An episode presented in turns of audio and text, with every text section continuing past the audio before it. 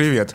Меня зовут Семен Шишенин, я шеф-редактор сам издата «Батенька ДВ Трансформер», и у нас сегодня новый выпуск нашего регулярного подкаста «Батенька, где текст?». Напоминаю на всякий случай, что это подкаст, в котором мы с нашими авторами обсуждаем тексты или темы, над которыми они работали для нас на протяжении какого-то времени, и выяснилось, что писали не писали, войти все не вошло. Сегодня наш гость Владимир Севриновский.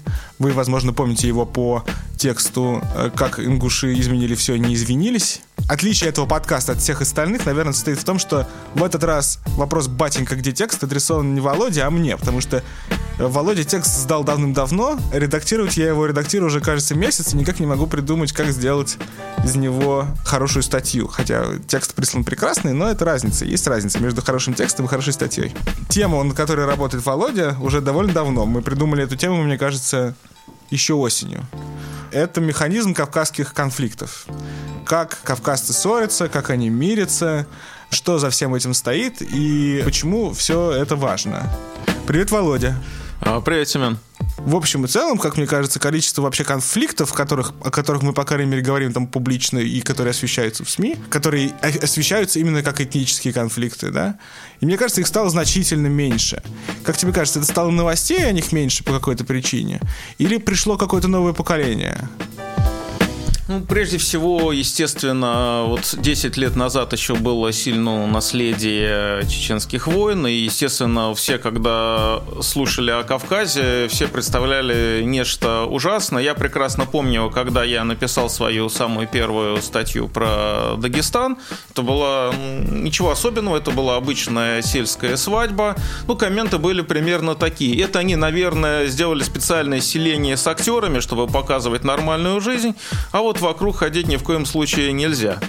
И с тех пор, конечно, такое представление, оно постепенно изменяется, и, на мой взгляд, э, такой перелом произошел где-то в 2014 году, когда все хейтеры переключились э, с кавказцев на Украину, угу. а к Кавказу как раз стало такое более нормальное отношение. И, естественно, люди все-таки едут и убеждаются, что их там никто не убьет, не изнасилует и так далее. А отношение к региону стало лучше, и, кроме того, сам регион тоже на месте не стоял, проделал, на мой взгляд, достаточно большой путь, потому что даже в тех регионах, которые не были затронуты войной, в таких республиках, как э, Дагестан, там произошла такая большая социальная катастрофа, когда после распада Советского Союза колхозы массово загнулись, и люди с гор э, хлынули на равнины. Соответственно, произошло такое столкновение разных ментальностей, произошло огромное количество всяких микроконфликтов, до неузнаваемости изменился город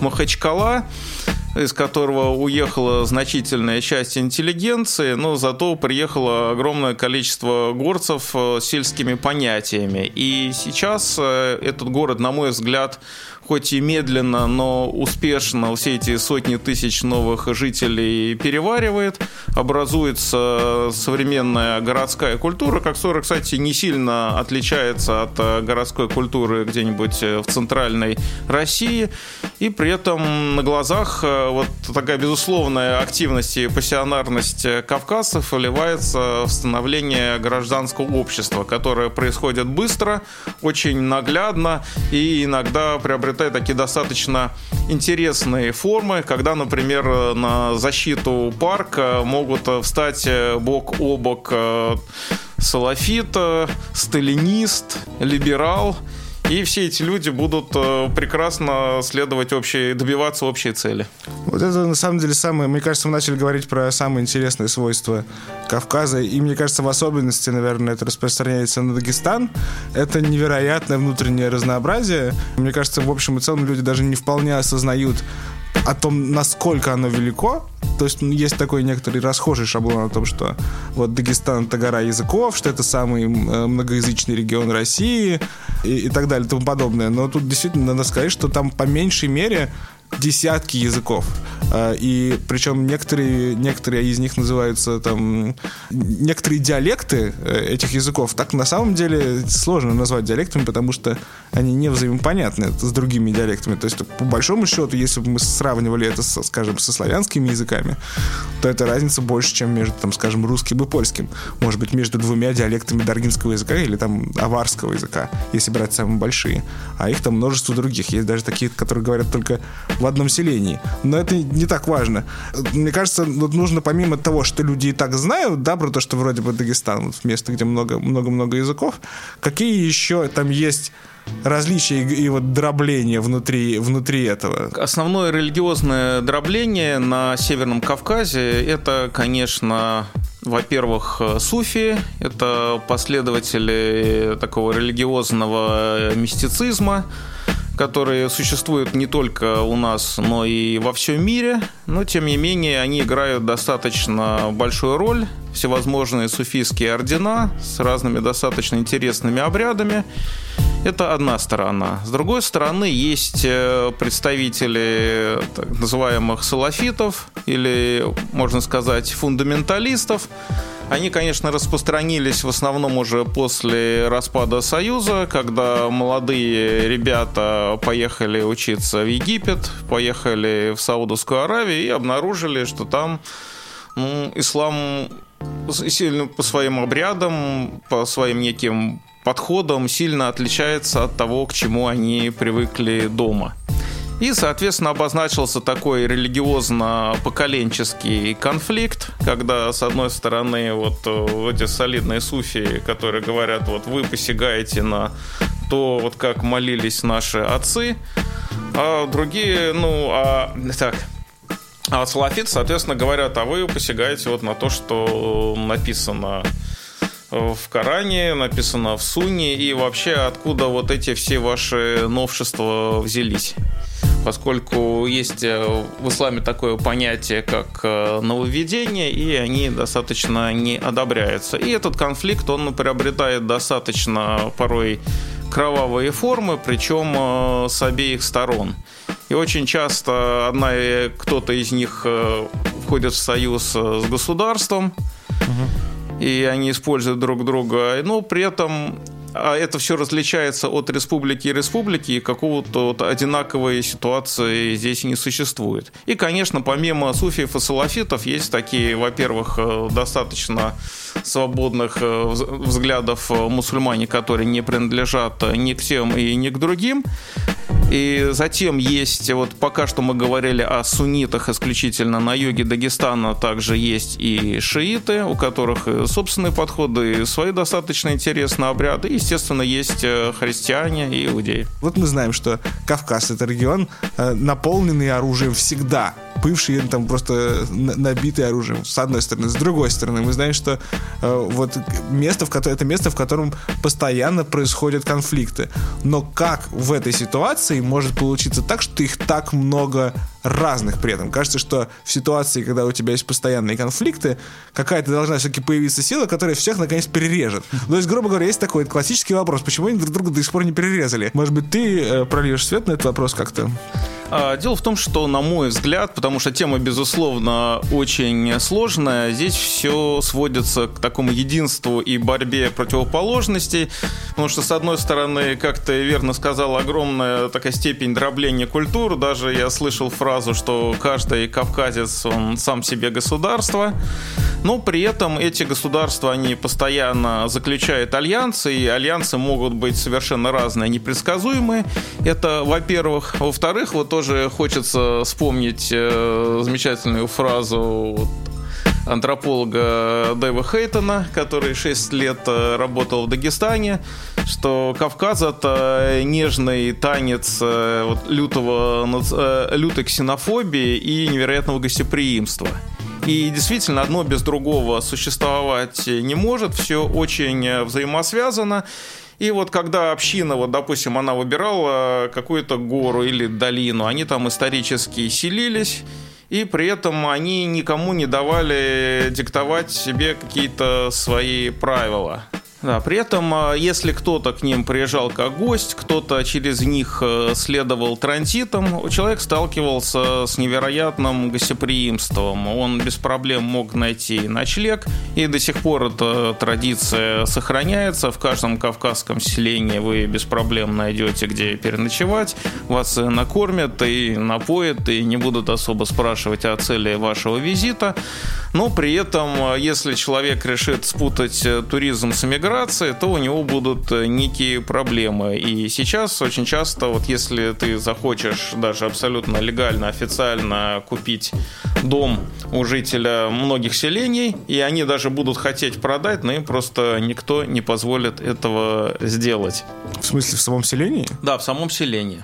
Это интересно. Я все равно не очень понимаю, как это э, так возможно, что, допустим, ну вот вы забрались на гору. На горе, понятно, очень мало земли. Да, там неудобно пасти скот, там невозможно ничего выращивать. Они же, разумеется, хотят расширять свои территории. Ну, допустим, вот, и, вот представим себе, что вот есть селение, которое, там, в котором живет один народ. Что ему, что мешает его экспансии? А экспансии мешают соседи, которые точно так же сидят на своей горе. Если посмотреть все старые селения, поселения, они похожи на крепость. Они будут э, не в какой-то там плодородной долине, как правило, находиться. Они над долиной, сидят на горе. Очень часто там э, крепостные стены, очень часто там башни. И ты просто так туда уже не поступишься. Сейчас, конечно, они так постепенно, поскольку уже все стало гораздо безопаснее, постепенно эти селения сползают э, на равнину, причем собственно, горы сейчас значительно и пустеют. Потому что там тяжело жить. Ну, конечно, потому что там крайне тяжело жить в очень суровых условиях. И сейчас, конечно, сельская жизнь в Дагестане в том же достаточно еще развита.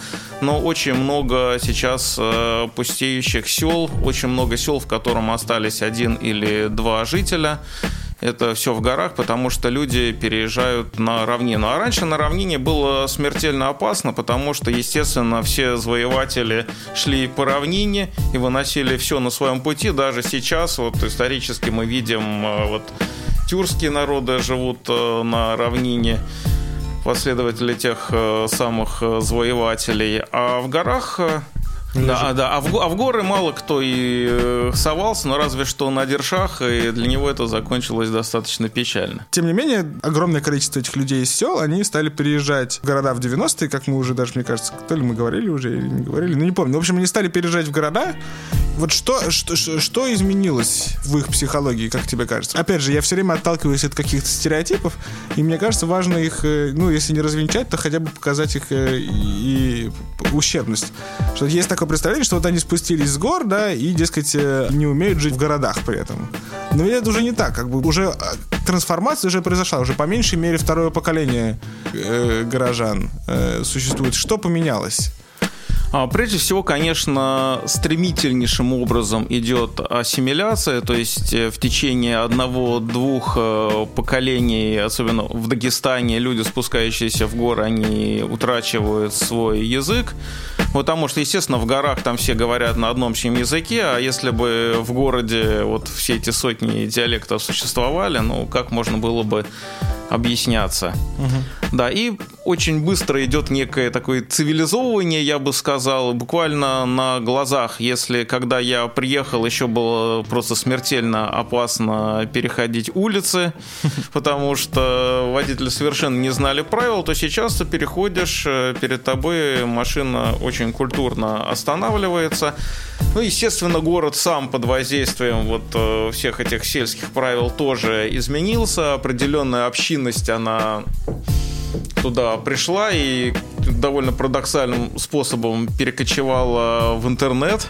Угу. Да, так что это такой процесс э, взаимодействия, который повлиял на обе стороны.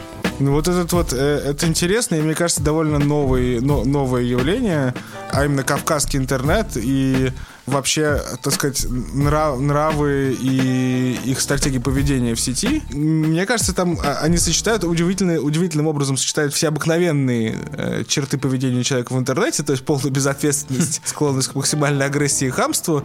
Но отдельное внимание уделяем, кстати, вопросу интернета в, э, в этом тексте, потому что это страшно интересно, как они себя ведут. Люди с кавказской ментальностью ведут себя в интернете, потому что их стало очень много, во-первых. Во-вторых, у них появились там свои собственные ролевые модели. Ну вот, например, массовые компании, если не буллинга, то травли или там сопротивление чему-то, если там на Западе, допустим, это может быть связано с тем, что кто-то там нарушил э, не вполне писанный э, кодекс правил феминизма в Твиттере, тут же, тут же будет под, под, подвергнут э, разнообразному шеймингу, то в случае Кав Кавказа все работает почти наоборот, и с такой же абсолютной яростью, с которой американский HGV травит какого-нибудь актера, у нас могут начать травить кого-нибудь, какого-нибудь противника Хабиба Нурмагомедова. Но при этом вот какой у них, какой, вот, как устроена психология этих людей? Ты как-то исследовал отдельно этот вопрос? Да, это достаточно интересно. Ну, прежде всего, конечно, что такое интернет? Это некое поле вне такой традиционной, вне привычной сферы жизни людей. То есть, условно говоря, когда какой-нибудь парень сидит э, в своем селении или даже вот в окружении своих близких в семье, он, по сути, находится под достаточно жестким контролем. И если он позволит себе что-то лишнее, ему на это укажут старше, и будет как-то неудобно. А интернет такое дикое поле, в котором огромное количество людей, большинство из которых анонимы. Кстати, как ни странно, очень часто такие ярые кавказские националисты берут себе русские псевдонимы. Для меня это великая загадка, зачем они это делают. И там они отрываются по полной, потому что все правила отменены. Так, кстати, очень часто бывает, когда, допустим, люди мигрируют работать на равнину, на равнине они ведут себя совсем не так, как э, в селе. То же самое происходит в интернете.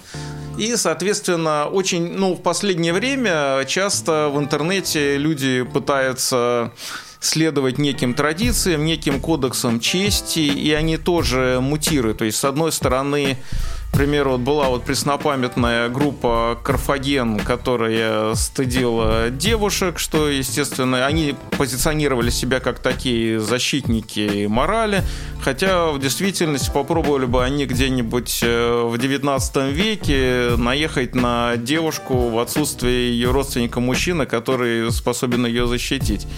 И для них бы это все закончилось очень э, неприятно.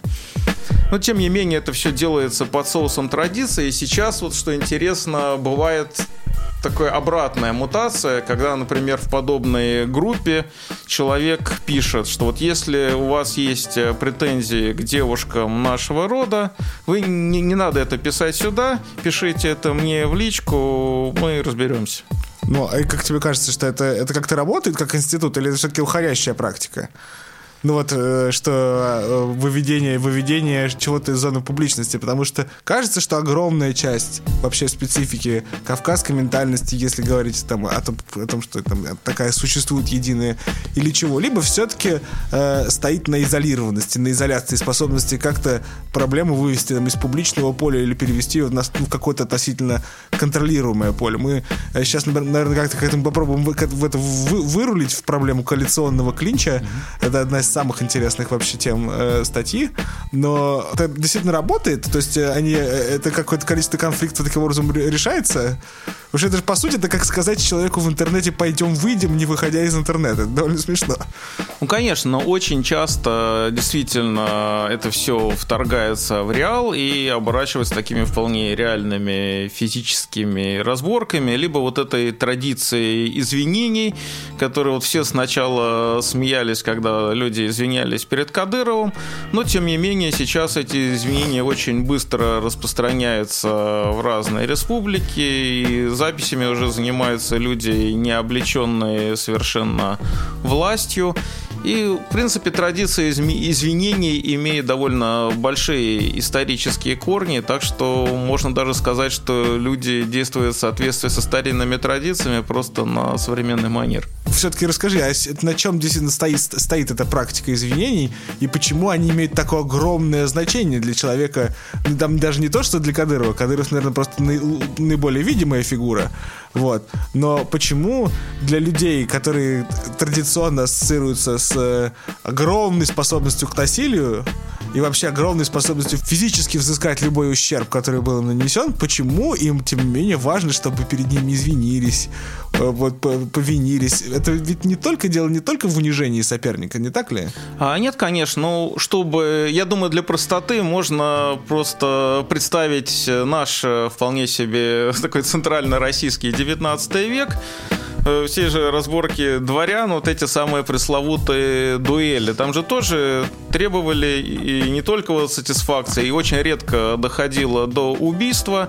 Там э, главное было принести извинения. И то же самое на Кавказе э, очень редко, вот когда у человека был за поясом кинжал, он его доставал.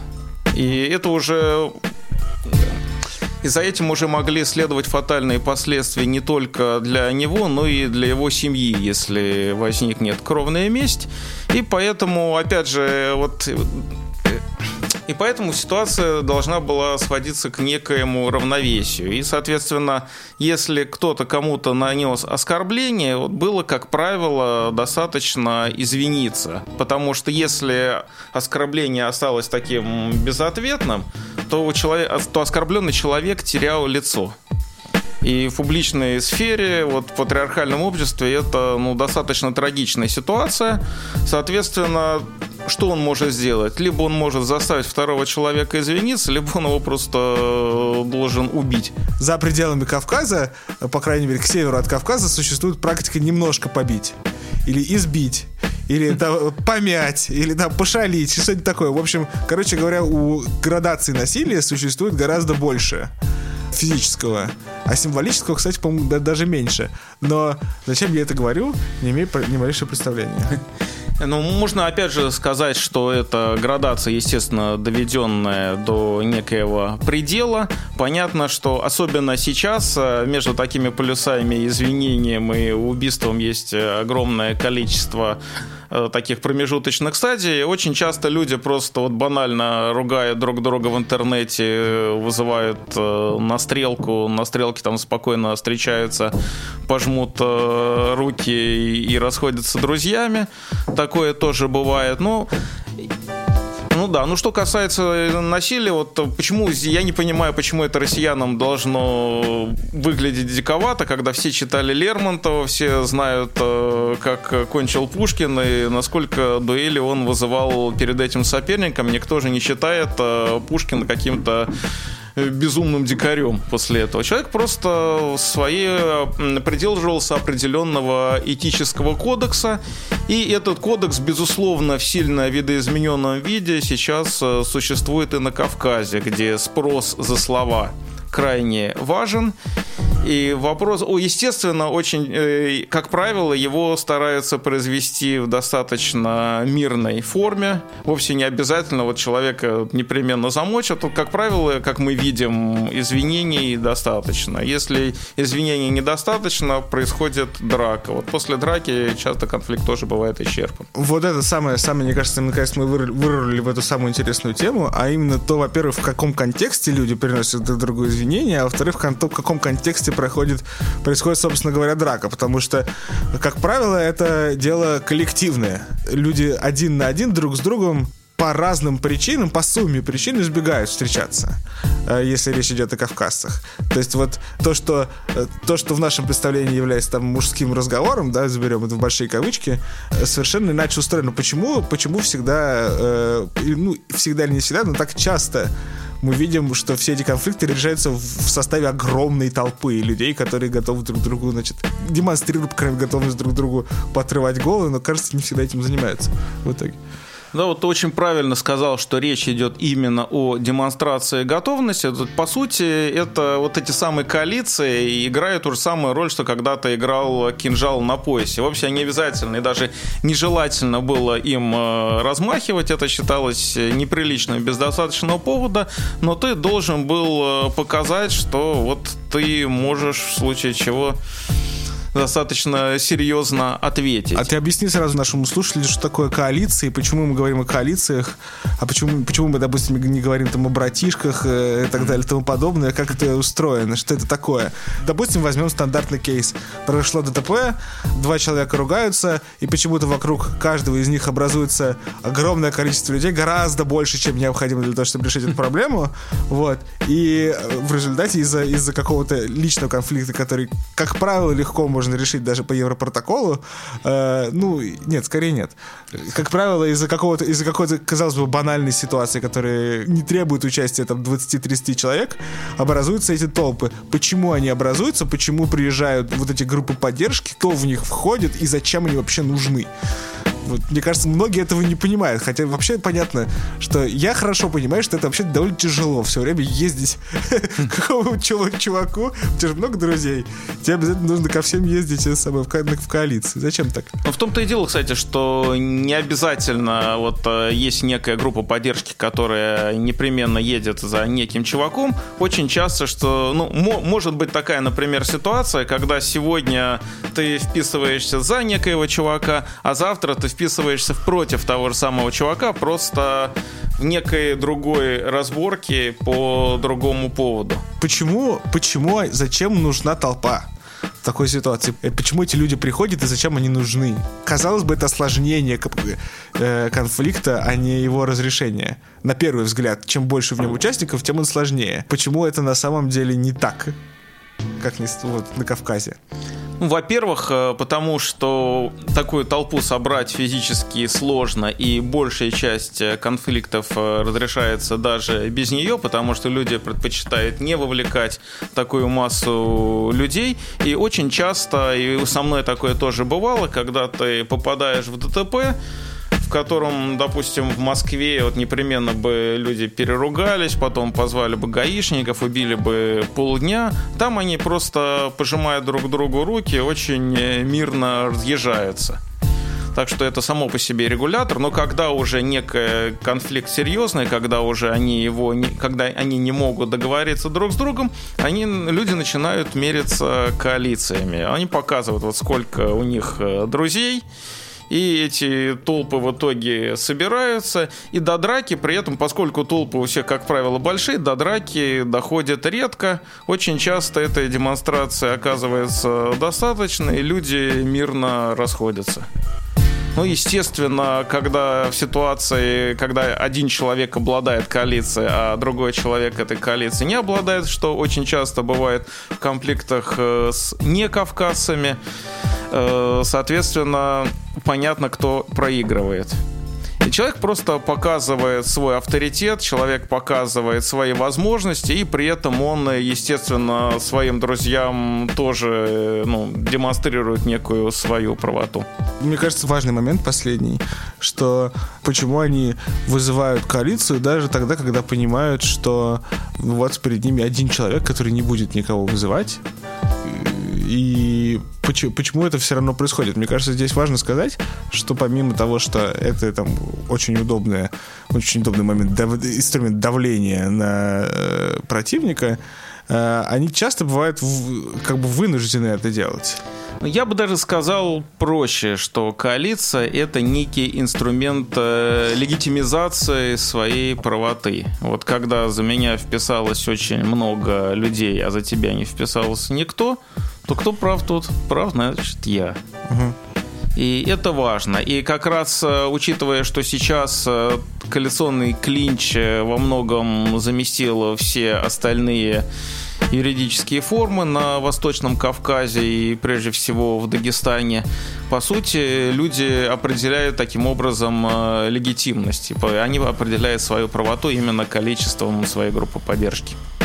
И в зависимости от разных случаев, как я уже говорил, она может быть абсолютно разной.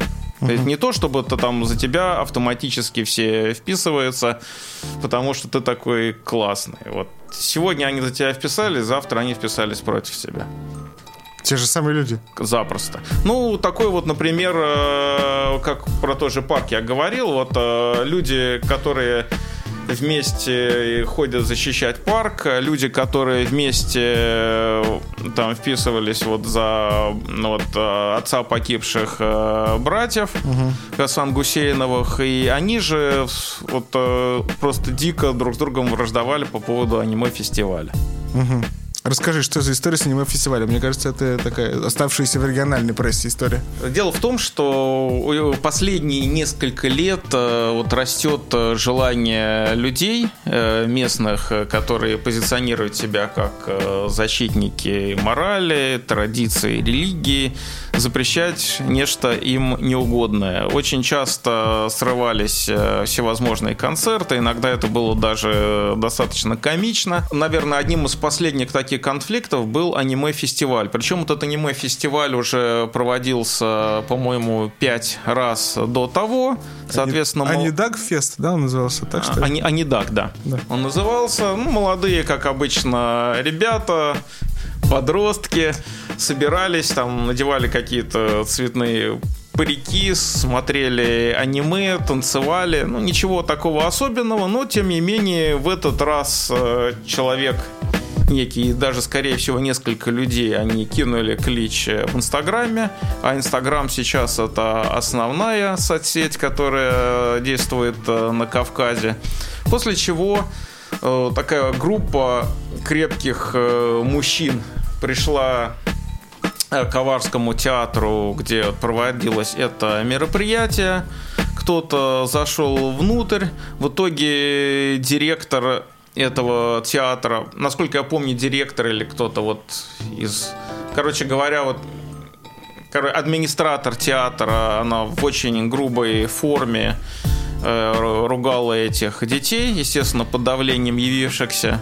Э, их оскорбляли даже полицейские, которые, по идее, должны были их защищать. И эти дети в панике убежали из театра. Справедливо это рассматривать как продолжение вот этой э, этой психологии сельской, когда раз, раз все сказали, что это неправильно, то это неправильно. Точно так же, как с коалиционным клинчем. Да, ну, по сути, это и есть э, коалиционный клинч. Я бы не сказал, что это сугубо сельская психология. Вообще не очень известно, когда этот э, коалиционный клинч впервые появился и где. Ну, явно он э, расцвел э, в 90-е годы, когда прочие какие-то юридические формы окончательно обрушились и контроль ослабел. И, безусловно, вот эти люди, вот, которые эти люди вбросили, по сути, инициатор вбросил эту информацию в Инстаграм, при помощи интернета очень быстро была собрана коалиция. Эта коалиция явилась Коварскому театру, кто ей там противостоял, группа несерьезных подростков. И, естественно, они убедились в своей правоте, и они убедились в том, что могут э, диктовать всему Дагестану правила, потому что они здесь главный авторитет. При этом на, на их стороне были какие-то силовые структуры, или они сами по себе, или, или они сами по себе силовые структуры, или как-то так, почему, с какой стати, и что, и что это за группа людей? Это какая-то монолитная группа людей, или, или эти, это какая-то там конкретная политическая сила, или это просто то, что образуется стихийно каждый раз заново? Да, в том-то и дело, что это образуется абсолютно стихийно, и там были, например, ну, про силовики, силовики там скорее, судя по всему, не участвовали. Единственное, что полицейские, которые охраняли, должны были охранять детей, они примкнули к этой коалиции. Но там, помимо полицейских, например, были еще и правозащитники, и блогеры. Довольно пестрая была толпа. Раз уж мы говорим о, о, о конфликтах, а что все-таки случилось-то на конезаводе? Ты говорил, что на конезаводе в Старопольском крае у тебя случилась какая-то история, после которой ты стал журналистом. А. Ну, это скорее нужно читать там. Был достаточно интересный опыт, если его пересказывать в двух словах, я не думаю, что это будет э, хорошо и правильно.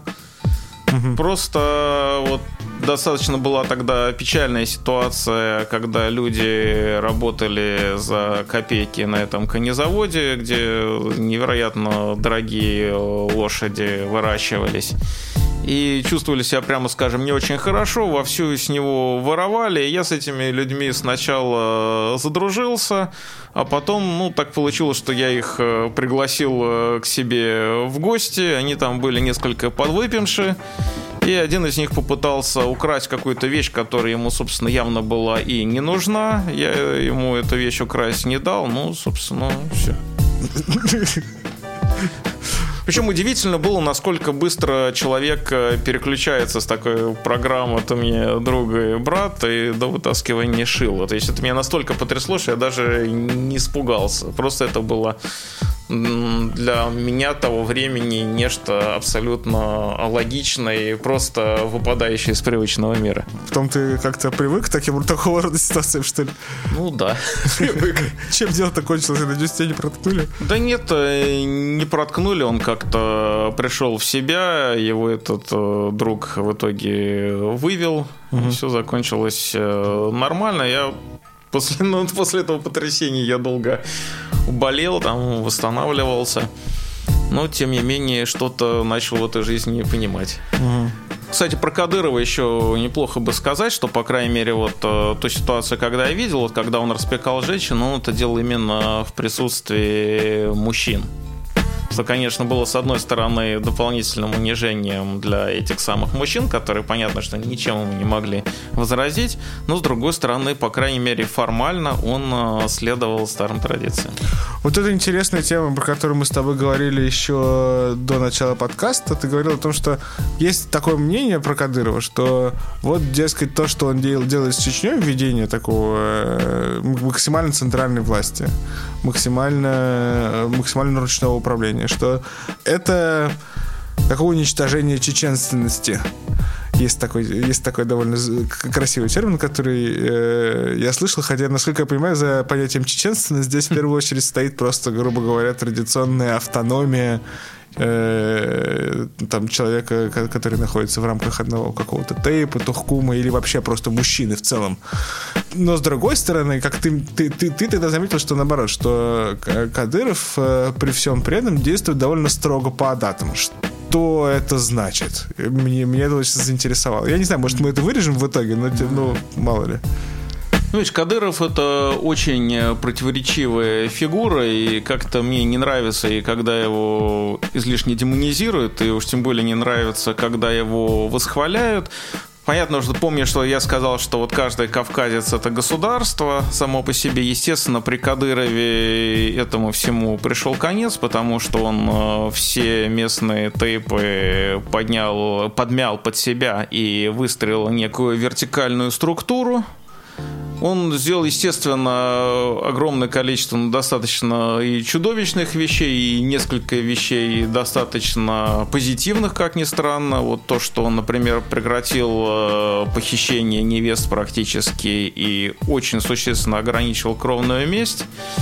Это, на мой взгляд, э, некие большие плюсы, которые, хотя и не перекрывают всех минусов, но тем не менее были достаточно важны. Мне очень интересно, и как он направляет эти все традиции, вот то, что я тебе говорил. Да, да. То, что когда человек, с одной стороны, борется с кровной местью, mm. и с другой стороны, он э, давит на родственников погибших полицейских, чтобы они объявляли кровную месть э, боевикам. То есть он трансформирует некие адаты в то, что больше соответствует его целям. И отстраивает действительно из такой раз, разрозненной республики вот некий монолит. Ну, в принципе, страшную вещь сейчас скажу, что имам Шамиль же тоже вот объединил огромное количество общин, объединил достаточно кроваво в некое, в единое государство в этот имамат, и в итоге он же и проложил э, дорогу России в этот регион и сделал возможным его завоевание. Потому что если каждое, каждое селение по отдельности завоевывать, но это задача достаточно безнадежная. А когда у тебя есть государство с армией, с некими этими губернаторами, то его как раз можно, во-первых, завоевать, а во-вторых, очень часто ну, не, многие наибы Шамиля впоследствии перешли на русскую службу и занимались, в сущности, тем же самым. Отдельная тема, которая есть у нас в статье, и я надеюсь, что в том тексте, который я редактирую, чтобы он стал статьей, это тема кавказского национализма. Вообще, это явление насколько широко распространенное и что за ним на самом деле стоит? Можно ли говорить о том, что кавказский национализм, как, скажем, русский национализм, это идея, обращенная к людям, которые друг с другом не знакомы? Или же то, что мы принимаем за кавказский национализм, это скорее локальная солидарность? И, грубо говоря, там тотальной солидарности всех даргинцев против всех аварцев на самом деле, наверное, не существует. Можно ли говорить о таких вещах или нет? Мне кажется просто, что на Кавказе вообще вопрос идентичности гораздо более сложно устроен. Ну, на мой взгляд, все-таки причина в том, что национализм на Кавказе, он э, гораздо моложе, чем национализм в России, хотя тоже не сказал бы, что принципиально. Известно, что в России слово патриотизм появилось только в XVIII веке, и как раз э, люди, ну, вообще в Европе очень недавно пришли к понятию того, что вот мы это не только вот некая такая вот небольшая община, небольшое сообщество, но еще и вот э, некие государства, потому что то же самое, многие, ну, те же самые венгры, например, их национализм это тоже 19 век, когда, в принципе, он э, зародился и на Северном Кавказе. И поскольку все эти нации складывались при существенном э, влиянии России, естественно, вот определенные... Э, это же, это же самое российское и, прежде всего, советское влияние и изложило многие национальные конфликты, которые приходится расхлебывать сейчас. Но самый знаменитый из них на Северном Кавказе – это, к сожалению, осетины-ингушские, когда представители... Ну, когда предки осетинов и ингушей э, жили ну, по соседству, в чем, кстати говоря, и впоследствии возникла проблема, имели очень общую культуру, а сейчас, конечно, отношения между ними складываются крайне непросто, хотя и сейчас вот есть какие-то небольшие такие умеренные поводы для оптимизма, которые иногда проглядывают. А что касается вот тех же самых аварцев, э, даргинцев, вот того, что происходит э, внутри Дагестана. Опять же, я бы не сказал, что там какой-то вот совершенно массированный, прям уж тем более какой-то лютый национализм. Сейчас, кстати говоря, появилось такое достаточно устойчивое движение за то, чтобы создать некую единую дагестанскую нацию. Угу. Уже не знаю, насколько оно в перспективе будет э, успешно, потому что это все живой процесс. И, конечно, этот э, внутренние дагестанские конфликты были, по сути, конфликтами между равниной и горами, потому что когда те же самые люди спускались э, с гор, со своими общинными традициями, это неминуемо влекло серьезные проблемы.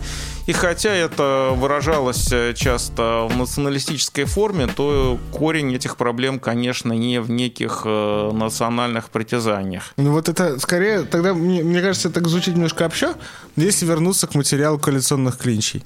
Вот, допустим, образуются две толпы. Эти две толпы будут образовываться по национальному признаку, или нет? Ну, допустим, у тебя, вот у тебя произошла, э, произошла какая-то ДТП, вот кумык вырезался в чеченца где-нибудь в, э, в например. Толпа, которая образуется вокруг них из их союзников, приятелей и так далее. Она будет образована э, по, по принципу вот эти против вот этих, или она будет образована по какому-то совершенно другому постороннему принципу? Вот она может образовываться, я думаю, по абсолютно разным признакам. Хотя если конфликт идет э, с некой национальной окраской, окраской, как было вот э, недавние ситуации на границе Ингушетии и Чечни. Естественно, там коалиции собираются, точнее говоря, с одной стороны, там собиралась коалиция сугубо национальная, и все ингуши э, собирались вокруг э, неких людей, к которым ехали кортежи Кадырова, чтобы дать им достойный ответ. Угу. Уже это была просто другая ситуация. Во время ДТП ты просто звонишь э, своим друзьям, э, вряд ли, условно говоря, если ты аварец, то вряд ли за тебя впишется тысяча аварцев э, в случае ДТП только из-за твоей национальности. Ну что ж, на тема, да, нам, нам кажется, пора закрываться с этим, тем более, что мне надо дальше редактировать текст. Я так и не понял, как он будет выглядеть, но надеюсь, что к моменту выхода подкаста он хотя бы уже будет опубликован. Так или иначе, как мы понимаем, тема на самом деле, тема очень болезненная, и тем более важная, но нам пора закругляться. И э, я надеюсь, что мы никого не обидели слишком сильно. И что ж, доброго вам всего. С вами был Семен Шишенин, шеф-редактор «Батенька до Трансформер». И Владимир Севериновский. Спасибо. До свидания. Глаголев FM. Ваш личный терапевтический заповедник.